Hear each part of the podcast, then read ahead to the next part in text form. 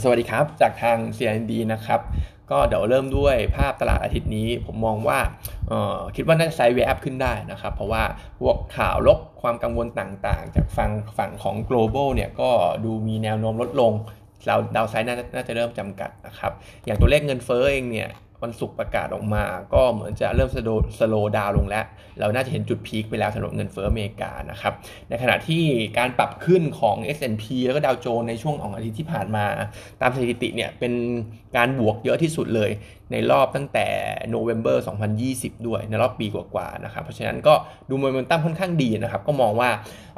น่าจะ ขึ้นได้สำหรับดัชนีเรา แต่ก็ยังคิดว่าเป็นในเชิง trading อยู่นะครับอาจจะยังไม่ได้เห็นเทรนขาขึ้นที่ชัดเจนมากนะเพราะถึงแม้เงินเฟ้อจะปรับตัวลง แต่ก็ต้องบอกว่าโทษนะครับถึงแม้เงินเฟ้อจะเห็น peak แต่ก็ต้องบอกว่าอาจจะยังไม่ได้ปรับตัวลงเร็ว เพราะตัวราคาพลังงานยังสูงอยู่ อย่างในอเมริกาเนี่ยราคาก๊าซยังทำทำราคาก๊าซเนี่ยยังทำ new high อยู่เลยนะครับ เพราะฉะนั้นก็พวกความเชื่อมั่นผู้บริโภค spending ต่างๆเนี่ยก็อาจจะยังไม่ได้ดีมากนักนะครับ ก็มองเป็น trading นะครับ 1620 แนวรับ 1660 แนวต้านนะครับขึ้นมาก็อาจจะชิมทำกำไรออกไปบ้าง ส่วนตัวหุ้นเองเนี่ยผมดูในตัวของนอนแบงก์อย่างติดล้อน่าสนใจนะครับ ราคาหุ้นเหมือนจะยังแลกกาดเพื่อนอยู่หน่อยนึงสำหรับ MTC ถ้าเทียบกับ MTC กับสวัสด์นะครับ เพราะว่า 2 ตัวนั้นเนี่ยมันสุกขึ้นมาค่อนข้างเยอะ ติดล้อเนี่ยเป็นท็อปพิกของเรานะครับ เป็นตัวที่เรามองว่าพื้นฐานน่าจะโอเคสุดในปีนี้นะครับเพราะฉะนั้นเองราคาตรงนี้ก็ถือว่าเป็นจังหวะในการซื้อสะสมนะครับในขณะที่อีกตัวหนึ่งตัวนี้เราไม่ได้ cover นะครับก็คือเอเชียเสริมกิจ ASK เนี่ยผมมองเป็นเชิงเทรดดิ้งแล้วกันนะครับเพราะว่าเราไม่ได้ cover แต่ว่าถ้าดูแล้วเขาเรียกว่าดูโทนจากหลาย ๆ เจ้าแล้วเนี่ยก็มอง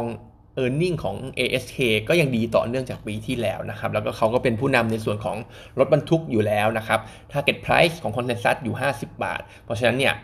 ผมมองว่าดูเทคนิคอะไรประกอบแล้วเนี่ย upside ก็ถือว่ามีพอสมควร risk reward คุ้มอยู่สำหรับ ASK ในการที่จะเข้ามา trading นะครับ แล้วก็อีกกลุ่มหนึ่งผมอาจจะมองเป็นกลุ่มของแบงค์นะครับ ซึ่งการฟื้นตัวแต่ละเจ้าคงไม่ได้แตกต่างกันมากแบบมีนัยสำคัญ แต่ผมมองเรื่องของเทคนิคประกอบนะครับว่ามันก็เริ่มสร้างฐานและสำหรับแบงค์ใหญ่แบงค์กลางเองเนี่ยก็เริ่มสร้างฐานกันแล้วทั้งนั้นนะครับ เพราะฉะนั้นก็มองในเชิงเทคนิคเนี่ย downside ก็เริ่มจำกัดแล้ว อยู่ risk reward เริ่มคุ้มแล้วอยู่ตรงแนวรับและซื้อตรงนี้ ถ้าจะ cut loss เนี่ยก็ไม่ได้เสียอะไรมากนะครับ ก็มอง K-Bank เป็นสำหรับแบงก์ใหญ่ที่ชอบนะครับแล้วก็แบงก์กลางเนี่ยมองเป็น TTB ทั้ง 2 ตัวเห็นแนวรับสร้างฐานค่อนข้างแน่น อย่าง KBank 140 ผมมองว่าน่าจะไม่หลุด แล้วก็ TTB เนี่ย1.25 ก็น่าจะไม่หลุดเช่นกันนะครับก็เป็น trading buy ทั้ง 2 ตัวนะครับในขณะที่ paper ของเราวันนี้เป็น CPALL นะครับ ก็ top pick ในกลุ่มของ retail แล้วก็มองว่าการฟื้นตัวของ CPO ควอเตอร์2เป็นต้นไปเนี่ย น่าจะดีขึ้นไปอีกเรื่อยๆ จาก quarter หนึ่งที่งบออกมาก็ดีอยู่แล้วนะครับ ซึ่ง catalyst มีหลายเรื่องด้วยกันเรื่องแรก quarter สองเรามีหยุดยาวค่อนข้างเยอะ ซึ่งหยุดยาวบวกการท่องเที่ยวที่ดีขึ้นมากในช่วง quarter สองเนี่ยทำให้สาขาในปั๊มยอดขายกระเตื้องได้ดีเลยนะครับ ซึ่งทำตามสถิติแล้วเนี่ย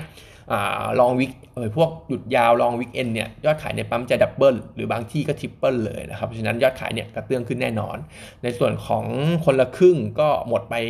แน่นอนอยู่แล้วนะครับ ซึ่งตรงเนี้ยความเสี่ยงถ้ามันจะมีกลับเข้ามาแต่ละคนละครึ่งเราก็มองไม่ได้เยอะอยู่แล้วเพราะว่ารัฐบาลคงไม่ได้มีตังค์ที่จะส ubsidy อะไรขนาดแสนล้านเหมือนเฟสแรกนะครับทัวริสก็น่าจะกลับมาเยอะขึ้นเรื่องของทีม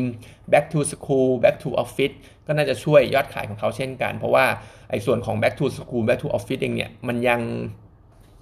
มันยังมีรูมอีกเยอะที่จะกลับไปสู่ช่วงของ pre covid level นะครับ อันนี้เท่าที่ฟังดูน่าจะตอนนี้ยอดขายน่าจะอยู่สักประมาณ 70%ของ pre covid level เองสำหรับพวกไอ้ back to school back to office นะครับ และสุดท้ายเรื่องของชีวิตกลางคืน ที่มีการเปิดผับบาร์ในช่วงของ 1 มิถุนายนนี้ ก็น่าจะทำให้ยอดขายของ CPO คึกคักขึ้น ตรงเนี้ยถ้าลอง factor in เข้าไปก็อาจจะทำให้มี same store sales growth boost มาได้สักประมาณ 2%อะไรอย่างนี้นะครับสำหรับตัวของชีวิตกลางคืนนะครับ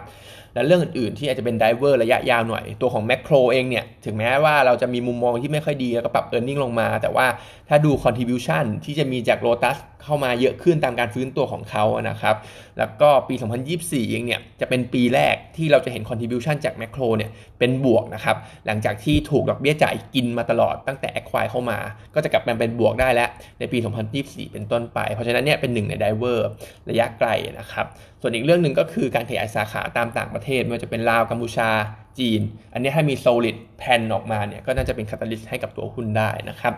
ไอ้ที่อาจจะต้อง remark ไว้หน่อยนึง